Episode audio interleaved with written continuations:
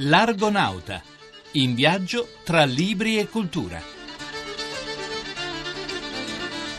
In questa puntata si parlerà ancora di viaggi, viaggi spaziali e viaggi intorno al globo, ma anche di trame, quelle segrete delle spie e quelle a volte tortuose della nostra mente.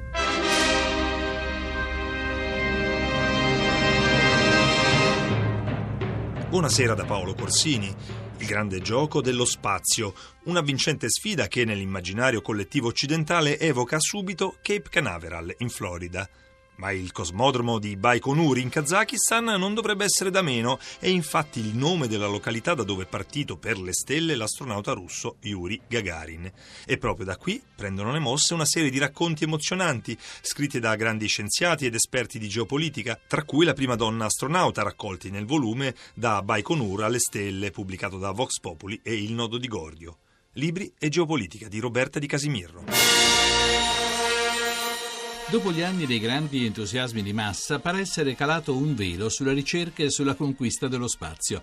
Una mancanza di informazione e di interesse intervallata da notizie su voli turistici nello spazio riservati a super VIP. Invece le grandi potenze i paesi che aspirano a diventarlo hanno continuato a investire e a confrontarsi una realtà importante per il futuro dell'umanità, illustrata con precisione e competenza nel libro Da Baikonur alle stelle, nel volume esperti dell'Agenzia Spaziale Europea, del CNR, dell'Agenzia Spaziale Italiana, di Thales, Alenia Space, affrontano insieme a studiosi e ricercatori del think tank, il nodo di Gordio e del centro studi Vox Populi i vari aspetti relativi alla conquista dello spazio, dalle ricadute geopolitiche ai temi economici, dalle conseguenze militari alle innovazioni tecnologiche, partendo proprio dal cosmodromo di Baikonur, in Kazakistan, da dove partì il primo volo nello spazio di Yuri Gagarin. Nel libro è inserita anche un'intervista esclusiva a Samantha Cristoforetti, che nel novembre del 2014 sarà la prima donna astronauta italiana impegnata a raggiungere la Stazione Spaziale Internazionale. Il volume è impreziosito dalle illustrazioni dedicate allo spazio e realizzate negli anni 60 e 70 dall'artista tirolese Ottmar Winkler.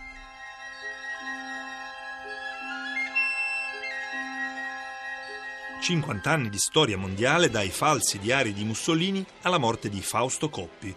Una lunga carriera quella del giornalista Gino Nebbiolo, piena di incontri negli angoli più disparati del globo, con grandi personaggi visti con gli occhi di un inviato speciale. Oriana Fallaci, Federico Fellini, il Dalai Lama e tanti altri. E lui ce li racconta in Il giro del mondo in 50 anni, Cairo Editore. Libri e costume di Francesca Cosentino. 350 pagine per raccontare il mondo, mezzo secolo di storie, incontri, guerre, attraversato da un giornalista Gino Nebbiolo. Dalle prime esperienze come praticante a Torino, poi inviato, corrispondente, dalla carta stampata fino alla televisione. Dai primi servizi come l'incidente di Superga del Grande Torino 1949 ai reportage dall'estero, Vietnam, Algeria, Cina, Medio Oriente. I personaggi che incontra sono quelli che hanno fatto la storia e la cultura. Peron, Soares, Arafat, Arafat, Fellini, Pavese, Fenoglio, il Dalai Lama, come ricorda Nebbiolo. Ho conosciuto una quantità di grossi personaggi, mantengo ancora qualche volta un rapporto, per esempio col Dalai Lama che ho conosciuto nel 1962, era appena fuggito dal Tibet incalzato dai cinesi, si era rifugiato in India, io andai a trovarlo lì, forse sono stato il primo giornalista occidentale, avevo avuto una dritta e andai a trovarlo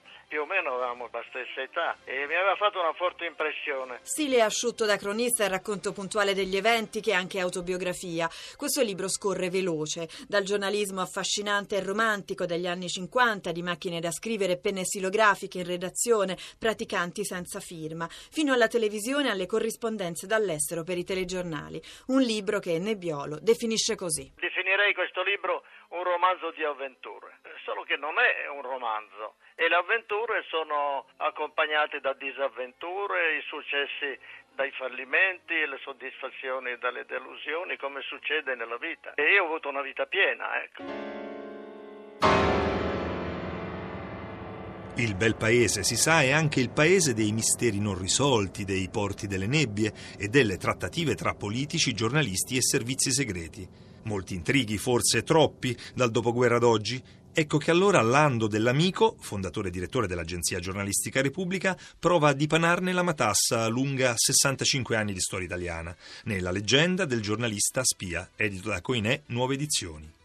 Libri e storia di Massimo Giraldi. Lando dell'Amico, lei racconta nel suo libro La leggenda del giornalista spia. Racconta la sua storia personale, i suoi incontri con il grande mondo della politica. Qual è secondo lei il confine tra giornalista e spia? Il confine non c'è perché il giornalista non deve mai essere una spia, anche se eh, c'è la possibilità che lo possano presentare come tale. Dal dopoguerra a oggi, qual è stato per l'Italia secondo lei il periodo più nero, il periodo più difficile? Io penso che il periodo più nero sia stato proprio quello che stiamo vivendo, situazione economica di questo genere non era mai arrivata a coinvolgere tutti. Lei ci racconta di Togliatti, di Mattei, di De Lorenzo, di Fanfani, uno spaccato dunque di storia italiana. Il personaggio che l'ha segnata di più e perché?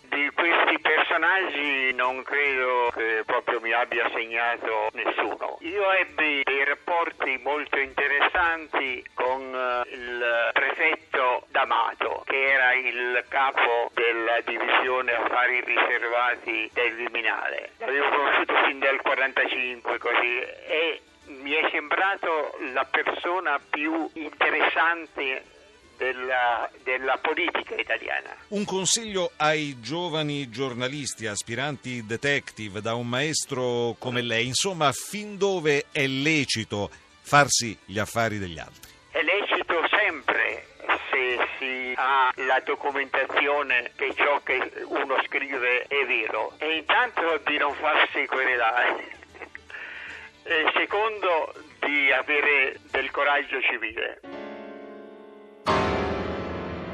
Negli ultimi anni la psicologia cognitiva e le neuroscienze hanno subito un'importante evoluzione.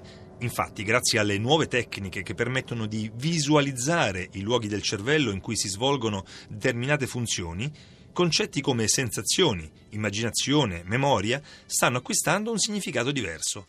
Immaginazione e memoria è il libro di Oliverio Alberto, edito da Mondadori, che aiuta a capire il lavoro che la mente compie nel rimodellare i nostri ricordi e le nostre percezioni. Libri e Scienza di Elio Cadelo. Il volume Immaginazione e Memoria, scritto da Alberto Oliverio per Mondadori, indaga quelli che sono i lati nascosti dell'attività mentale e conferma che non esiste immaginazione senza memoria, ma nemmeno memoria senza immaginazione. Oliverio esamina il quotidiano bombardamento delle immagini che rendono incerti i confini tra speranze dirette ed esperienze mediate, mettendo a dura prova la capacità di discriminare tra reale e immaginario, tra ciò che è vissuto in prima persona o fruito in un mondo virtuale. Anche il divario tra potere della parola e quello delle immagini è in continuo aumento, poiché oggi sia la memoria individuale sia quella collettiva sono colonizzate dalle immagini. Con questo Oliverio non vuole demonizzare una forma di esperienza in costante crescita, ma riflettere sui modi con cui viene costruita la mente, sull'attrazione esercitata dai messaggi rapidi e seduttivi a partire dall'infanzia, un'età in cui l'immaginario è importante importante, ma lo è ancora di più l'immaginare, compiere, cioè quel lavoro mentale attivo che è alla base della creatività.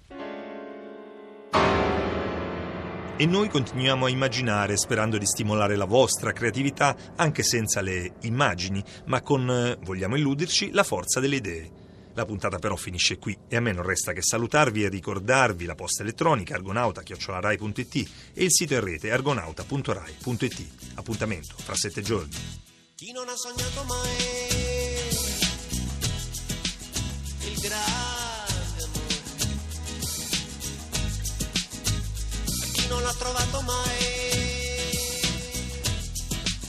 e sogna ancora, e chi crede che non vale più la pena di cercare? E che solo un'illusione tutta questa grande attesa per il grande amore e che non farebbe